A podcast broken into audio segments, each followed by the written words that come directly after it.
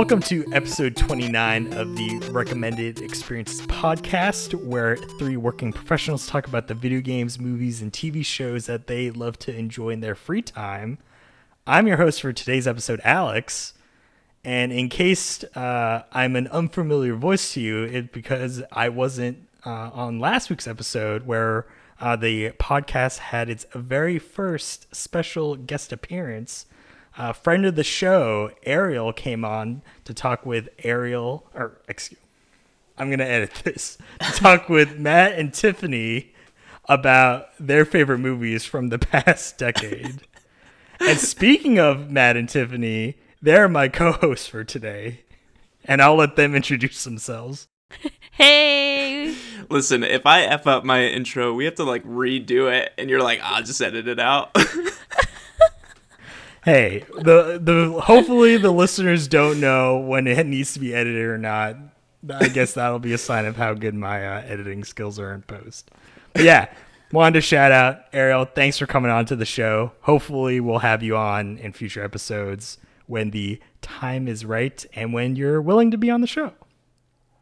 But with that, we'll be moving on to the topic of today's episode, and I'm calling it the power of music. And so, in general, the uh, prompt I gave my co hosts here today to talk about are the pieces of music, you know, soundtracks, themes, sound effects, whatnot, anything that you know, lays and sounds like heaven upon your ears. Mm. Um, and uh, the things that they want to bring up from, you know, media in general, games, TV shows, movies that they thought really stuck with them over the years and something they really enjoyed and or things that they thought really improved or kind of made uh, the experience. So whether it was like a particular scene or maybe a game soundtrack overall and kind of the ambiance it it provided to the uh, total experience. And to start off, and for me, I think uh, the listeners might notice kind of a trend with a lot of the pieces I'll mention here today. But the first one I want to mention, and it's the most recent, at least to me, that stuck around, is the intro to The Mandalorian. Ooh. Oh yes. And Yes. in, in particular, more so than anything, more so than even the child, I think the intro to The Mandalorian really set that show apart for me uh, as having that kind of memorable, you know, intro tune, you know, very kind of low drum, low bass tone, very slow paced. Um, Yeah. people might call it like methodical, right? That kind of sound. And it really set the tone for me about, you know, the, the main character, right? The Mandalorian himself, as well as kind of the pacing that the show goes through, right? With kind of having these episodic stories and kind of us taking this journey with the Mandalorian, you know, over his two season arc. And it's, yeah, it's something that I really appreciated and I didn't expect, you know, obviously kind of coming off of these uh, digital or like produce shows for streaming services, you know, like Netflix, like HBO Max, like Disney Plus, that this was kind of one of the few shows that has really stuck with me and kind of la- gave a lasting impression. I also think that that theme song is very iconic, and I can literally hum it out.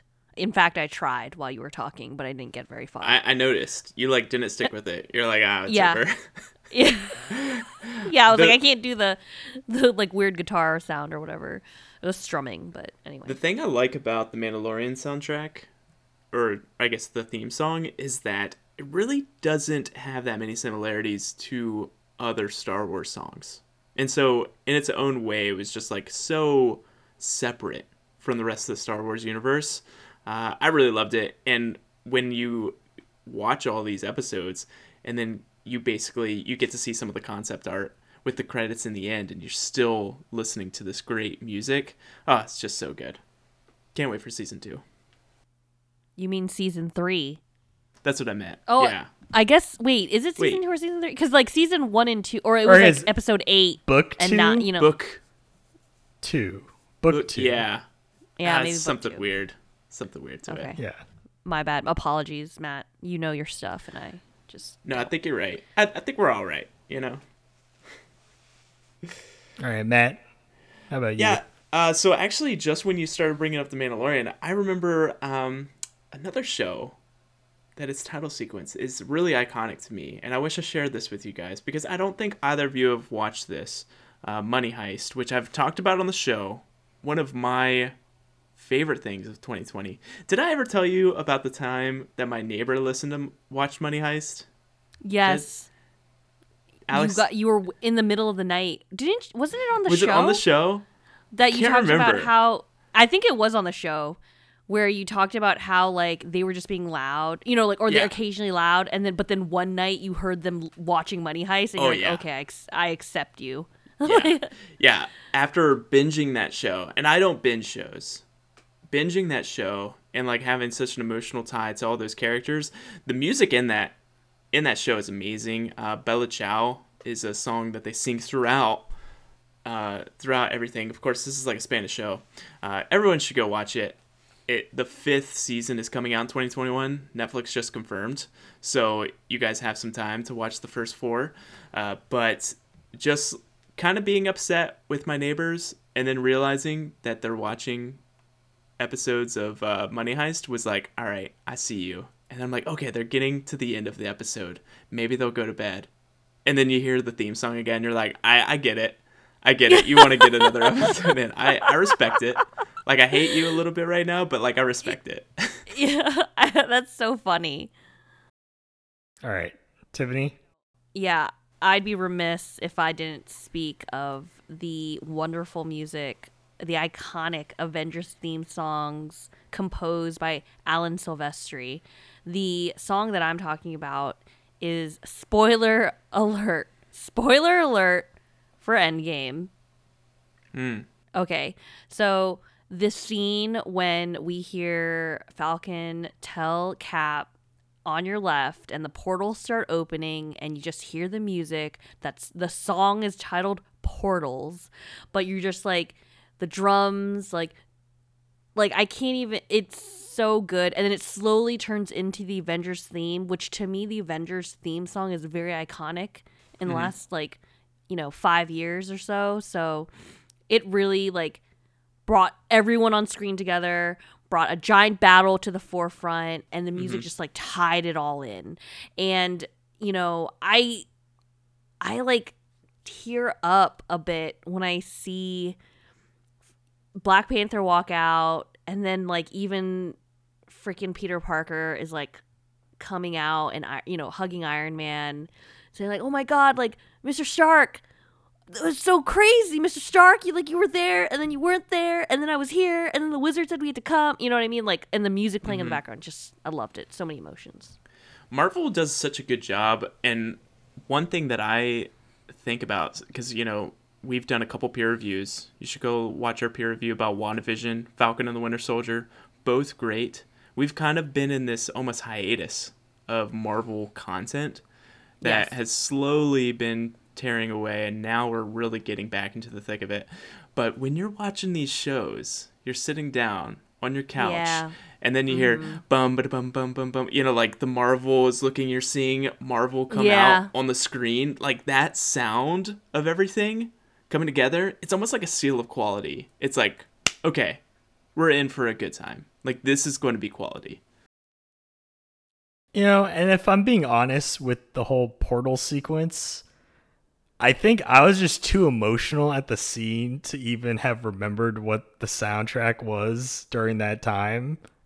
And I I listened back to it cuz, you know, and for listeners out there, I forgot to mention this at the beginning of the podcast. Uh, we won't be including any of the audio that we mentioned here today just for copyright purposes.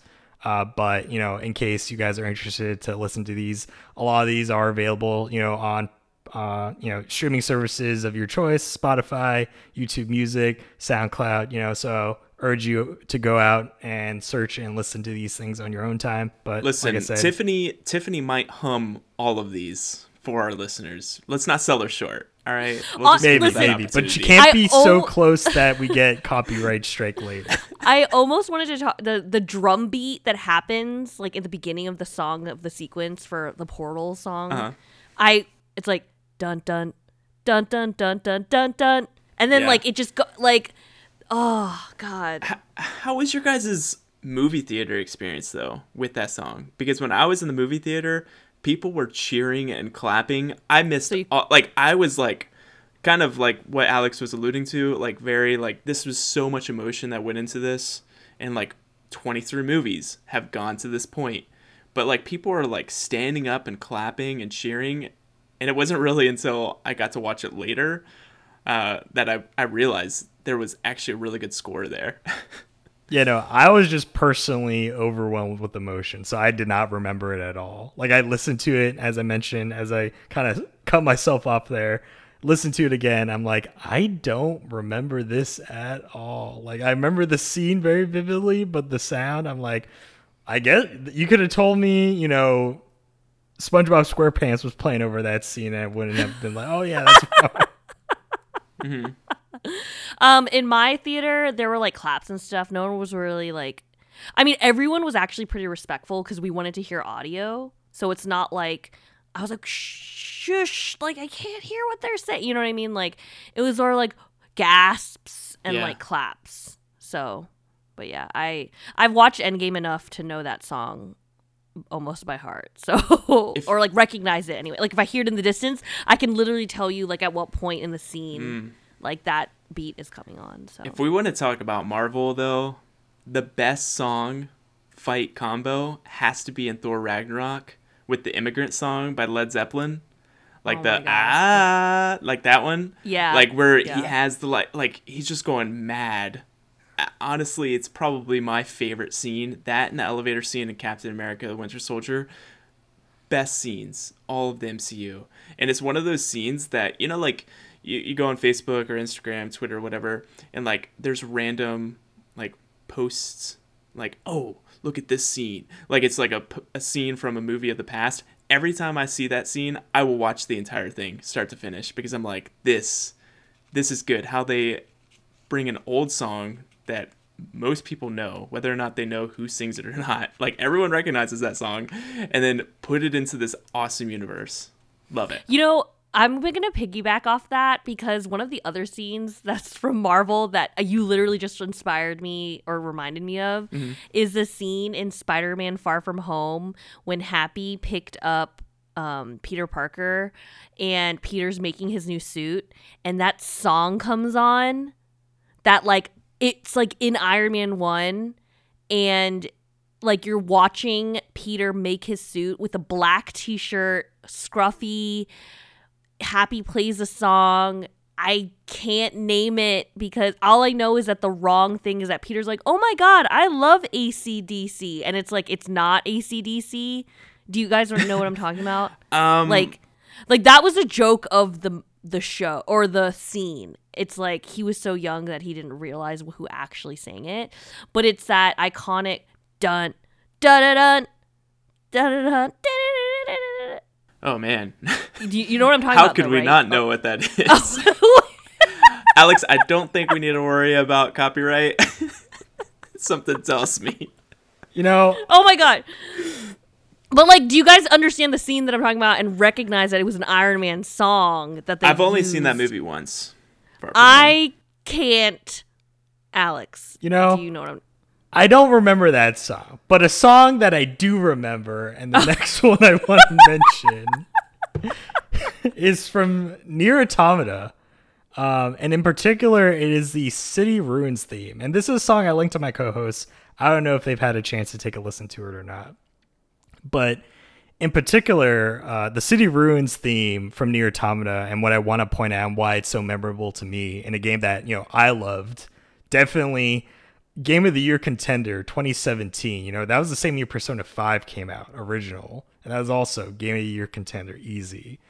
Um, but what's special about, and also great soundtrack too. I'm not, I'm not, it's not something I will bring up in particular, but Persona 5, amazing soundtrack. Uh, but what I thought was really interesting about Nier Automata is that, uh, in particular, for the game, they actually came up with their own language, and the language that they dub it is called Chaos Language. And basically, the premise behind the Chaos Language for the game was that it's a mixture of a bunch of different languages. Uh, so in particular, I noted in a um, interview I saw with one of the singers uh, that did the vocals for some of the the songs in the game. She mentioned they incorporated words from Icelandic, French, English, Japanese, uh, you know, Swedish, German, and it's just this weird combination of you know, you know a global setting of languages with this kind of orchestral backdrop that kind of lends itself to this kind of soft, you know, post-apocalyptic world where it's like, oh, you know, human civilization is on its last legs, right? There, you know, androids are roaming the earth, robots, machines are roaming the earth. And it lends to this idea of, you know, it's this kind of culmination of humans like last remnants and it just leaves this weird kind of vibe that as you're going through you know these destroyed city runescape a la the title city ruins and just seeing kind of the remnants of human civilization just listening to this haunting kind of track in the background with basically unintelligible language you know layered on top of it that it just stuck with me as man that was a game that you know had amazing gameplay and it really begs you to pay attention to the gameplay, right? Because it's you know platinum level combat, a lot of fast paced combos, fast action. But all the meanwhile, you had this track in the background that I really remembered and clung on to as making it kind of a game that I'll always go back to and say, "Hey, are there video game soundtracks that you you know would recommend?" And I'm like, yes, this soundtrack, you don't need to even know the game at all. Like you can just listen to Nier Automata soundtrack by itself, and I think it it holds up. It's definitely a game series that people tell me that I should play, never have played it. So when I listened to that, I was like, hmm, it like sounded good. I just had no context to it whatsoever, which it helps a little bit with that context.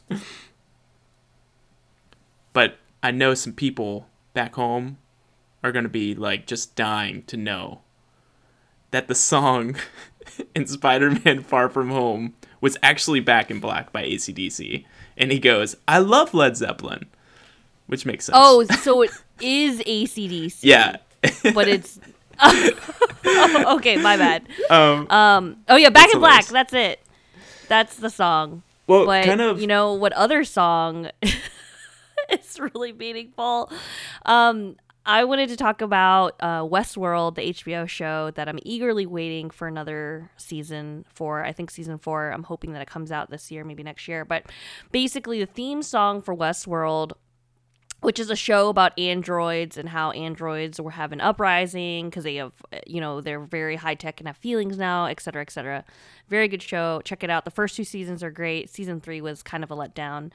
But there's a piano or this orchestral theme in the beginning that's like da da da da da da da like that is like the piano is just so like so, like it's like kind of soothing or like very like memorable. And when i hear that when i'm watching the show because i'm like oh my god i need to watch another one and then i hear that right before the episode actually begins i get excited because i'm like okay i'm gonna get more story i'm gonna get more exposition i'm gonna get more character development like that's what whenever i hear that theme song i I get excited, you know, I get excited for my next like hour of story time.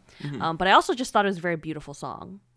Um, yeah. So I never watched Westworld, but I did take a peek at the intro in in addition to the intro sequence.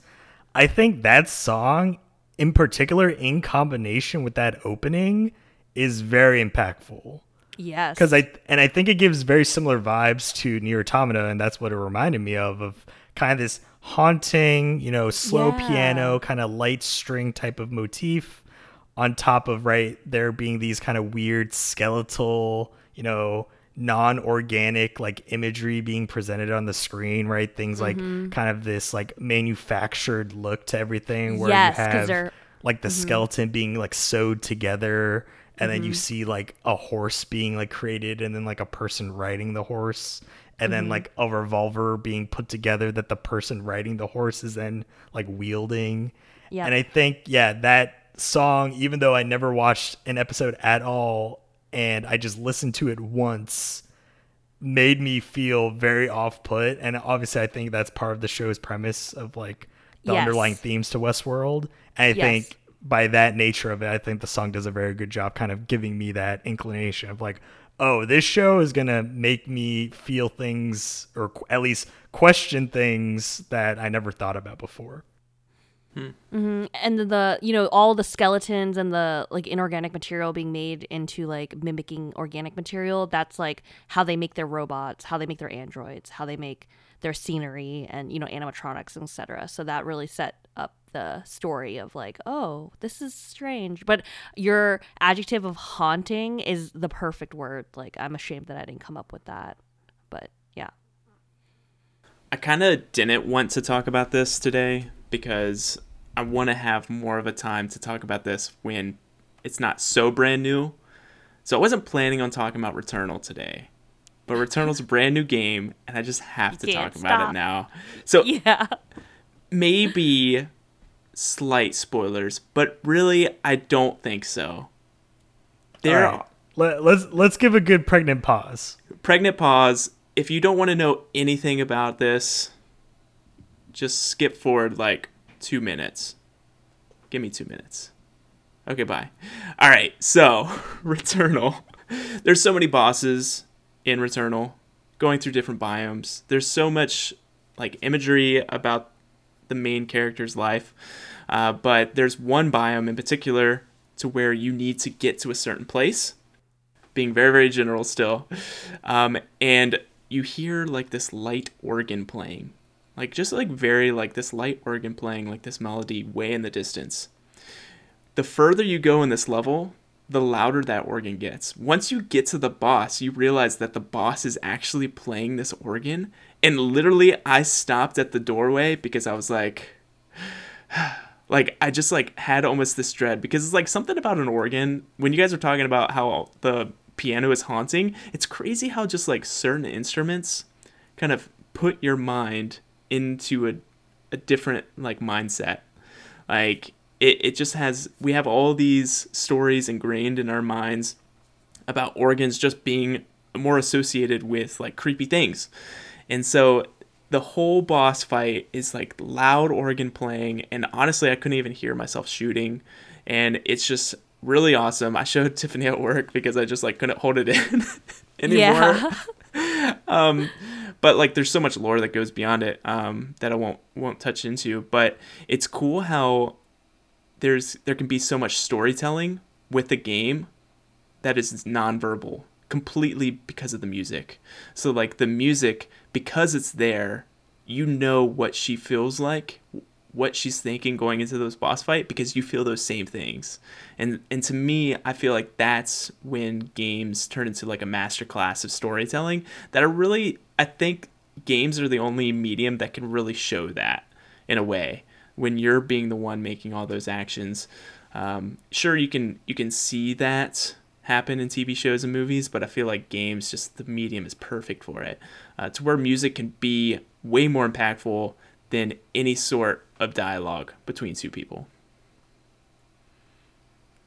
That's the end of Returnal spoilers for now. All right, great. And I think that actually was like two minutes. So Nice. good, uh, good warning there. Um, moving away from spoiler spoiler filled territory, uh, the next thing I want to bring up, and, you know, I've talked about my love for racing games on the pod before. You know, Dirt Five, uh, more recently Wreckfest. That might come up, you know, in a future podcast. So Nice. stay tuned for that. What a plug. Um, subscribe on your podcast uh, streaming service of choice. Uh, and the racing game I want to point out is Gran Turismo 4, and in particular, the open air to Gran Turismo 4. And this is something, again, I linked to my my co-hosts. And in particular, what's so great about this is that it's so and especially when I booted the game for the first time. So this is this is on PS2, and I think it came out in 2005. Uh, but I may be wrong about that. But uh, the song, the intro starts out, you know, obviously cinematic, but it starts out with this kind of you know slow opera piece, right? Classical mu- instruments in the background, a lot of opera lyrics, right? It's very deep. It's very you know you can feel the singer's energy, and it just does this sudden yet amazing transition from the opera into Panama by Van Halen.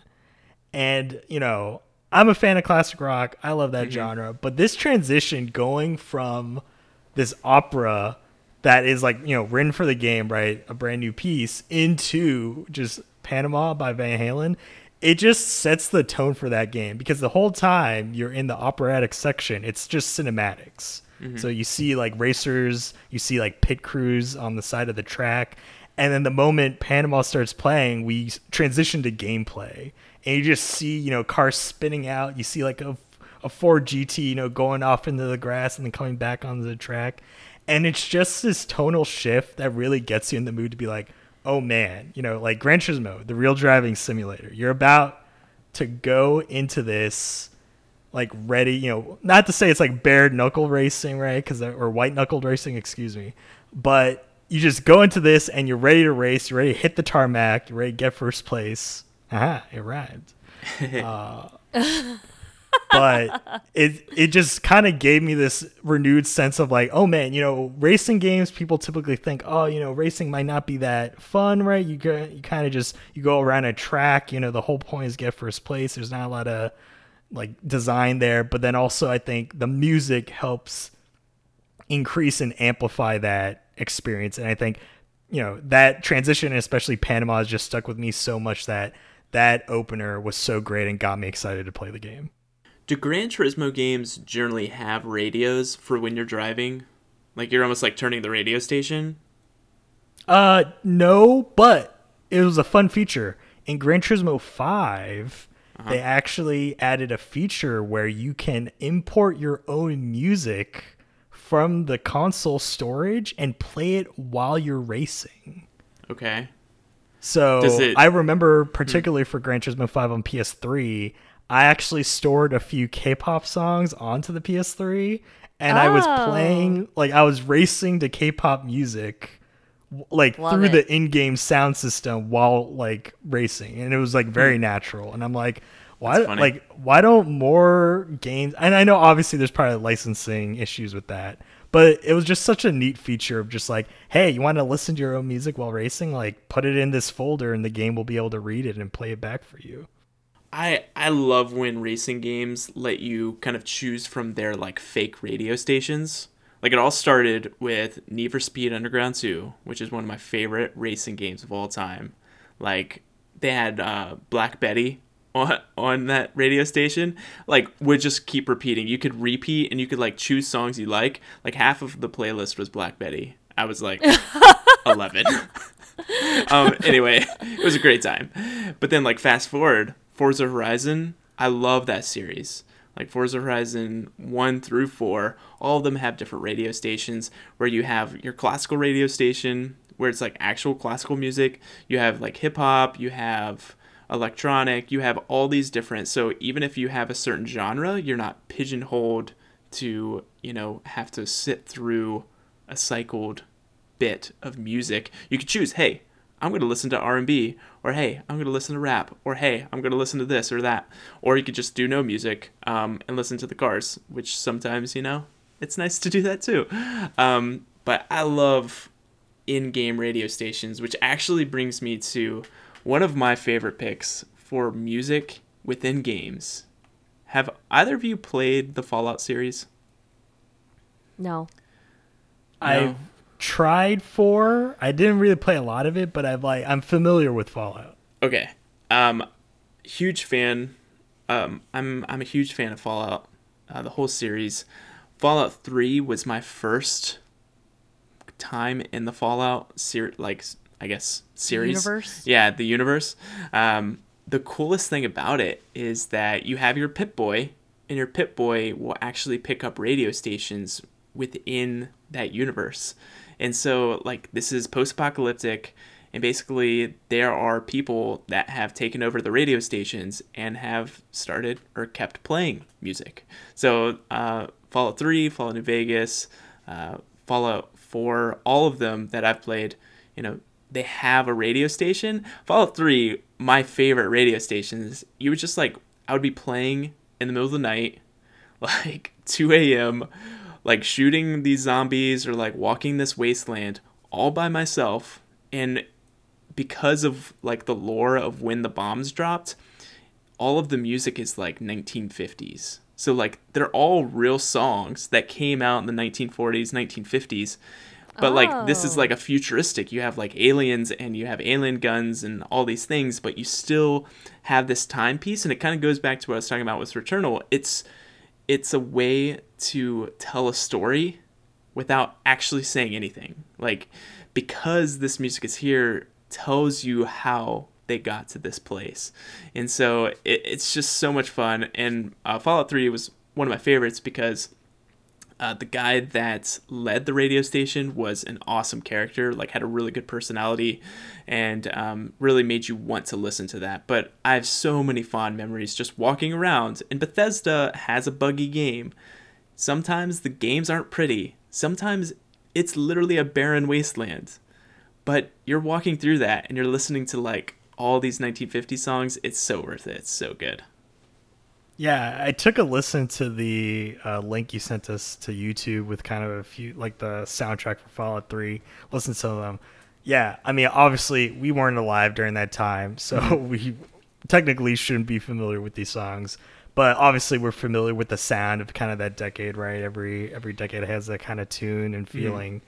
And yeah, I just enjoyed it. You know, having not even played, but understanding the Fallout universe, and like you said, kind of having this literal like time capsule mm-hmm. being unearthed and being like, oh yeah, obviously this is where music stopped, right? Because the nukes went off and no one was making new music anymore. We didn't have this natural development to like what we quote unquote call music today. You know, obviously people might have opinions on what is being called music, but you know, besides that, uh, yeah, I really enjoyed it. it. it- Like as you mentioned, it just adds to that atmosphere, adds to that kind of time, and honestly, yeah, a lot of the music from that time kind of has a certain like emotion to it, and it it feels like it kind of contrasts with obviously the setting, right? Because it's you know post-apocalyptic. You know, there's a lot of radiation going on, a lot of like mutated things, but then you kind of have these like jaunty tunes going in the background, and it's like, mm-hmm. huh, you know, I I like the music, but I probably should be running for my life because this radiated scorpion is running after me and trying to kill me. Yeah, so um, one of the I, I promise listeners that I do have some video game songs in here in my list eventually, but the next one I'm actually going to talk about, you know, Disney as a whole, the whole genre. I'm talking like classic animated films, even now the newly um, computer animated films have great iconic music. I could literally have an episode dedicated or multiple episodes dedicated to all my favorite Disney songs, but I think, you know, one of the songs that really spoke to me a lot in the last decade was the scene in Tangled when um, Eugene and Rapunzel are sitting in the boat releasing lanterns into the sky and they sing the duet, I Can See the Light. And it was such a beautiful scene. It is literally one of my it is my favorite scene in that movie. And you know, I I have like three different puzzles of that scene cuz like that picture is a moneymaker. So like I love putting that picture together and looking at my beautiful puzzle and then like breaking them up and doing it again later. Um except for one of them I'll like I've um put it I've like made it so that I like for, could frame it. But anyway, so that song I can see the light. I just think it's such a beautiful song about a girl who finally is exploring the world after being trapped in a tower for so long mm-hmm. with a boy that she just met and is, has feelings for. It's just really beautiful. And even the two voice actors actually sing the song together, Mandy Moore and Zachary Levi. So I thought that was really sweet cuz you can like clearly hear their voices in in the song. I mean, because now, of course, in the last couple decades, we've moved on to hiring voice actors that will also sing their counterparts. Because you know, old school Disney would always have that like singing voice stand-in for a lot of the characters. But I, I just love that song so much, and the lanterns in the sky with all the pastel sunsetting colors and stuff is just so beautiful. Hmm. Yeah, definitely. I think Tangled is very underrated. Yes. And yeah, that that song in particular and kind of that scene as well feels not as appreciated. And obviously that goes with the whole underrated aspect, but not as appreciated as it should be. But in particular, I mean, if you want to appreciate it, it's in Kingdom Hearts 3. So shout out Kingdom Hearts a little early here, but yeah, Kingdom Hearts 3. Go play that and you can listen to I Can See the Light in that game. And in Kingdom Hearts, you can also listen to Frozen, Let It Go, if you are still on that craze. well, I, I wasn't going to mention it, but you know. it's like the worst part of Kingdom Hearts 3. Um, actually, I mean, I like Let It Go, but uh, I don't. It's just so yeah. overplayed. I can see the light. This is like two episodes better. in a row where we're trashing Frozen, which I'm fine with it. Let's keep it going for next week.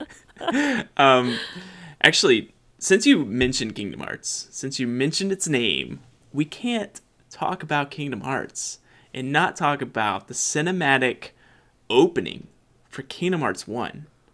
This oh. opening song, when I it. when I first played like one, you have no idea what this is about. Like at one time he's on a beach, another time he's underwater, another time he's falling, another like it, it doesn't make sense. And then you realize that's just Kingdom Hearts story. Uh, it's not supposed to make sense.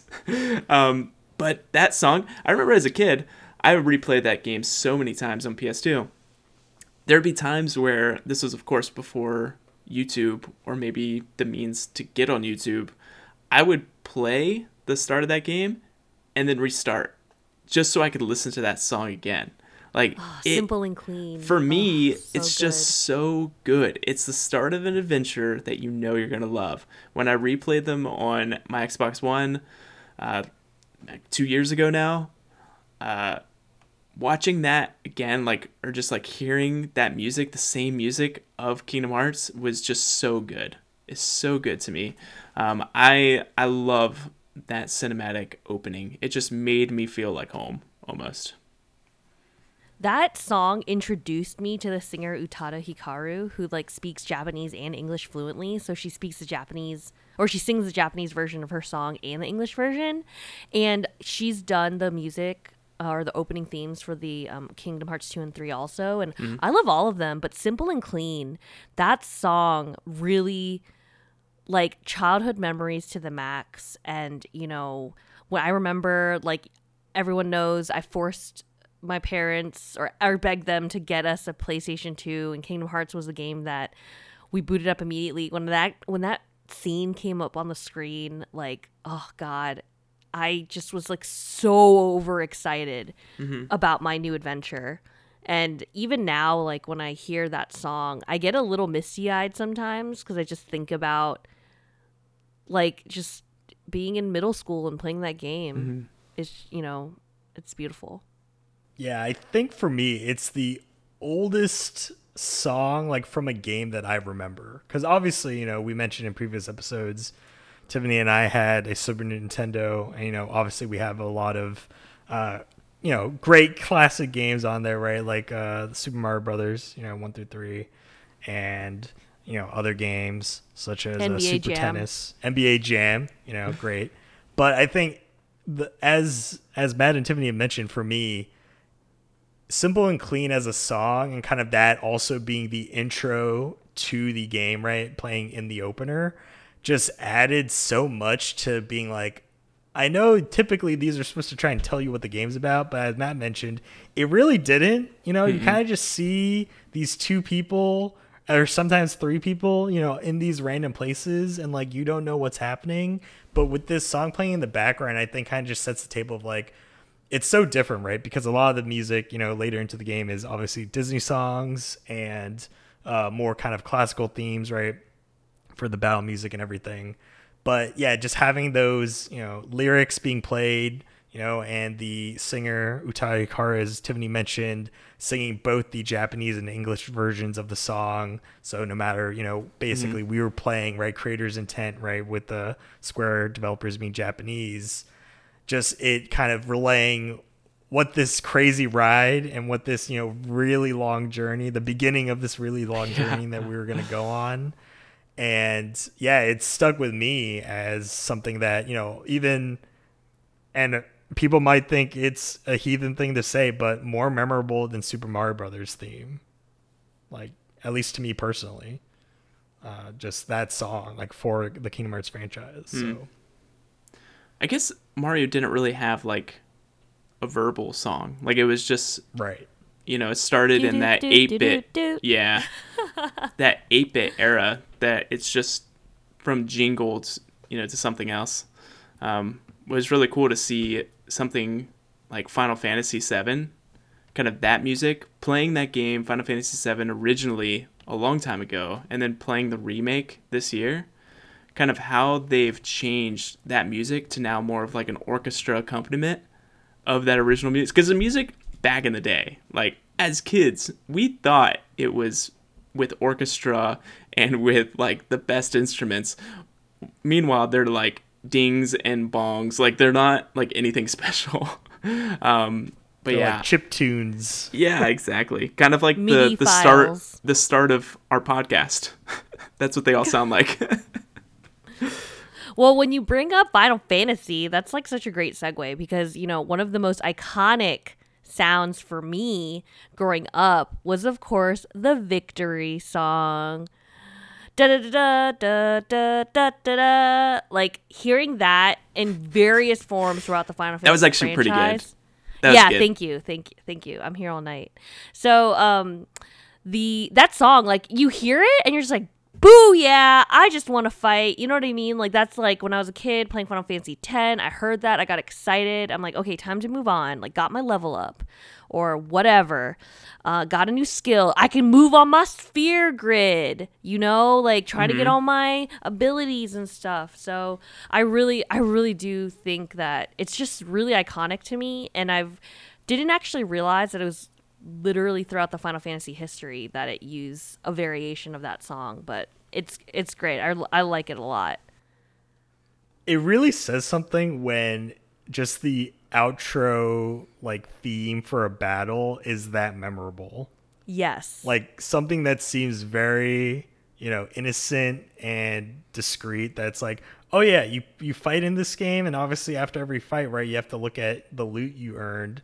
But yeah, just this becoming so iconic as a short tune and right obviously all the different variations they've made over the years of like, wow, like how great does that mean the rest of the soundtrack is that this little bit can be that amazing, right? Like that just shows kind of if this if this little short like purpose the purpose of this song is so I guess minuscule, right? Albeit maybe it's also very large, right? Because you hear it after every battle. But the fact that that's so good, like that just speaks volumes to what the rest of the soundtrack has, you know, possibilities of sounding like. On that note, on on talking about small things, but that I think play a big part for me personally, and kind of the last thing I want to uh, mention to my co-hosts here, but I didn't let them know beforehand. And I don't know how they feel about it, but for me, I want to mention Captain Jack Sparrow theme from Pirates of the Caribbean. Ooh. And just for me personally, right? And I've mentioned this on previous episodes of the podcast and my, you know, love of Pirates of the Caribbean. And just kind of the, you know, I guess you could say stereotypical like jaunt, giddiness, you know, what have you, how you would describe kind of a pirate theme may be.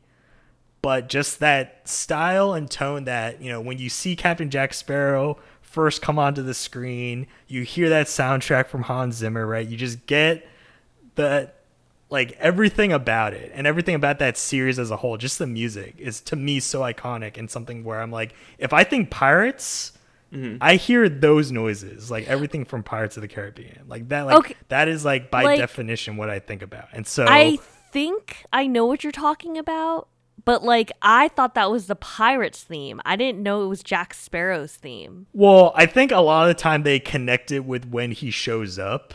Okay. So it's like it's not I guess it's not his theme in particular, but just kind of like obviously when we start something that's about to happen, they kind of like blast it there and eventually like during the theme, you're going to see Sparrow. Like he's going to show somewhere doing mm-hmm. something, you know, drunk off his ass, you know, who knows. But it's going to be a good time. And I think I really love that and that kind of it helps define that series and kind of the the attitude that you want to approach it with and kind of just like oh when i hear that i know this is going to be a pirates type of you know setting theme action what have you It is very iconic. I would definitely agree with you. I was literally about to hum it on here. I, I almost wanted to ask you to hum it. I, I, don't- I don't want more people to potentially come out and uh, try to take us down. So please, Square, don't don't come after us, please, for that great fanfare rendition. Oh my gosh. I mean, so like we keep on talking about a lot of iconic, you know, things, right? I mean, to be honest, a lot of things are very or a lot of instrumentals are so beautiful to me and they do have a lot of meaning, but I don't necessarily know the names of them. Mm-hmm. Um, so that's why a lot of the memories that I'm bringing up are sort of the like maybe the opening themes or like um, theme theme songs and everything. But one of the most iconic like songs from my childhood I, I know both of you know it's going to be the opening theme for Gen 1 of Pokemon, the animated show. Like, I want to be the very best that no Oh. one ever was. Like, that So was all I w- wanted to hear in the Pokemon Detective Pikachu. And we got it in in a way. Uh, but that song defined my like elementary school years. Loved watching the TV show. Loved what I like know 85% of the words still. Um and I like to sing it every once in a while, but I just I don't know. It just gives me it just like oh my gosh, we're going on an adventure and like I love Pokemon. I love catching the Pokemon. One thing I have against the show though, of course, is like Ash is just catching his Pokemon by befriending them, and I'm just like, dude, you got to weaken it and then capture it in a Pokeball. Okay, this isn't. yeah, are this- you new here, like a- Ash? Yeah, Like- I'm like, this is a utopia that you're living in. Because I'm just like, why can't I befriend my Pokemon? Um, and just catch him that way. Can I befriend this legendary dog, Raikou? Like, come on, you know what I mean? But, um, yeah, I love that song. I love that song as well. I also love the soundtrack from Pokemon the first movie, which came out in 1999.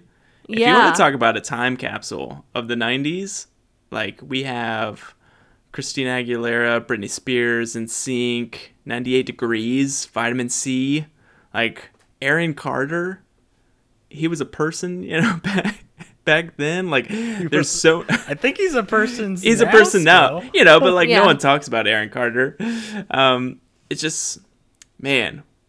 But it starts off with the Pokemon theme, which is great. Um, I love that theme. I think it's the most iconic theme song, honestly. Like, I think there are some great theme songs, but nothing hits like the Pokemon theme song. Like, that 90s theme song is, is what it's all about. Mm-hmm. Talking about 90s, my last thing is from one of my favorite games of all time. It's not a song, it's not a soundtrack, but they're little sound bites. I'm talking about Banjo Kazooie. I don't know if I've talked about this on the podcast. Probably have. I feel like I talk about the same three games, two shows every week. Uh, but the best part about that game, it's it's one of my favorites of all time. Definitely one of my favorites of the N64. Rivaled my love for Super Mario 64 because every single character there's no voice acting, right? This is in 64. There's no voice acting. But instead, they made every single character a unique sound bite. So when you look at Banjo, when Banjo's talking, he's a bear, so he's like you know, kind of clumsy, and so like, what do they think that is? It's like, uh huh, uh huh, uh huh, uh huh. Wait, and, wait, wait. How are bears clumsy? you know, like, well, you know, Banjo as a bear, he's like this lazy, clumsy bear, and you know, his his counterpart Kazooie is basically this loud bird, and she's she's like me me me me me, you know, like they're every single character is like thoughtfully, you know, looked Curated. at. Um, Yeah. Alex, you kind of talked about, I think it's a trash can. It may not be a trash can that you're referring to, or maybe right after what you're referring to. Like the trash can, like almost has like burp sounds, and there's a pirate that like sounds almost like he's drunk and he's like hiccuping, and like there's all these things. This entire world that has probably at the time like tens to hundreds types of characters. All of them have unique noises, which is fantastic. Um, it just makes everything so much better, and it's something where they saw that they couldn't voice act at that time but how do we go about that and that's how they made it more personable and it's something that still sticks with me to this day uh, because it's it's something when i think about sound it's the first thing that came to my mind when you when you brought up this topic was like i gotta talk about banjo kazooie because you can't talk about sound without talking about it Oh yeah, definitely like sound effects just and I guess for banjo in particular, just one word to describe it like quirky. oh You yeah know, you just listen Yeah. to that and everything just quirky. And it, as you mentioned, right, it goes hand in hand. You know, I mentioned Mario before. You know, just like the sound effects for get hitting a coin block, oh, and yeah. You know, mm-hmm. you know, getting a superstar right and being invincible for that period of time. All the sound effects. I totally agree with you. Back then, like before we got voice acted things, before we got actual like animated openers with like actually like orchestrated soundtracks or mm-hmm. you know singers singing actual songs written for the game like yeah it the audio initially was just like here's a little blip or here's a little bloop even in pac-man right of mm-hmm. just gaining Waka waka uh, waka waka waka waka. yeah, waka. well, not actually in the game, but you know, the onomatopoeia of it, I guess. And like getting a power pellet and like the sound effect of like eating the ghosts while you're while you have the power pellet effect active. Yeah, it's just so good. And yeah, in particular for banjo, it just fit that personality so much. Because both of those characters are named after instruments like banjo and a kazooie. And so like music is all around. Like every single pickup has a different thing. Like a feather has this like very light uh, sound to it. Like it sounds like what you would think of picking up a feather would be like if you had to play it with an instrument. You know what i mean? Not like the actual Oh, okay. realistic like no sound but uh, like if you had to make it an instrument what it would be like. And like classic 90s rare they start off like if you don't touch your controller, you can watch this kind of like almost cinematic of them playing like all these instruments. I wish I linked it to you guys because it's amazing. Um, like this is the preface to or the the precursor to what would be Donkey Kong 64 and like the infamous or famous whichever side of history you like to be on uh Donkey Kong 64 rap which I love still to this day. like I listened to um the completionist. He was going through like a new game plus, basically collecting everything for Donkey Kong 64. As a collector myself, I love watching the completionist. And then he like took a long portion of that video talking about the Donkey Kong rap, and I loved every minute of it. So good. I, I mean, I have fond memories of that song. Um, but my last my last song that I wanted to talk about today that I also have a lot of fond memories of is one of my favorite Studio Ghibli movies, My Neighbor Totoro. The ending theme to the movie is like like one of the choruses like Totoro Totoro and like that's like part of the course of the ending song. And that movie was just so beautiful to me just about these two little girls and their dad moving to like a new area to be closer to their mom who's like not doing well and is at a hospital and just them like meeting a big forest creature named Totoro and like having these adventures with him. And when the movie was over I was like devastated that my that the movie was over. Mm-hmm. But the movie ended with like like almost like a a visual uh, epilogue with this song playing in the background. And it was just so jolly and happy that it really stuck to me and that um that little chorus bit like i think about that all the time when i see like studio ghibli movies. And it also is really upbeat. You know the story is kind of a little bit melancholy uh, but it ends happily um, in terms of the story content. Like obviously, I was very distraught that the movie was over, but uh, yeah, I I love that song, and you know, I originally watched the movie dubbed in English, so they actually translated the song and sang an English version. So my first um my first like interaction with that song is in English, but you know, as I got older, I I now watch it in Japanese, and so I mainly listen to the Japanese version of the ending credits. But the you know the Amer- the English version of the song is pretty okay. I mean, it's pretty good. It's pretty good. All right. And I think with that, just as uh, bittersweet as Tiffany feels about the ending to Totoro, we are coming to the end of this episode of the podcast. Our transitions today have been on fire. Like So I don't good. care what anyone says. We've been on point today. So please write in to rxp.podcast at gmail.com and let us know, listeners, what songs, soundtracks, you know, sound bits, sound bites, sound effects, what have you, that are memorable to you. Or you can tweet at us at rxp underscore podcast and let us know that way. You know, we, w- we want to encourage more uh, listener interaction. So in case uh, you're willing to share, we'd be glad to uh, bring it up in a later future episode of the podcast. But with that, until next time, take care.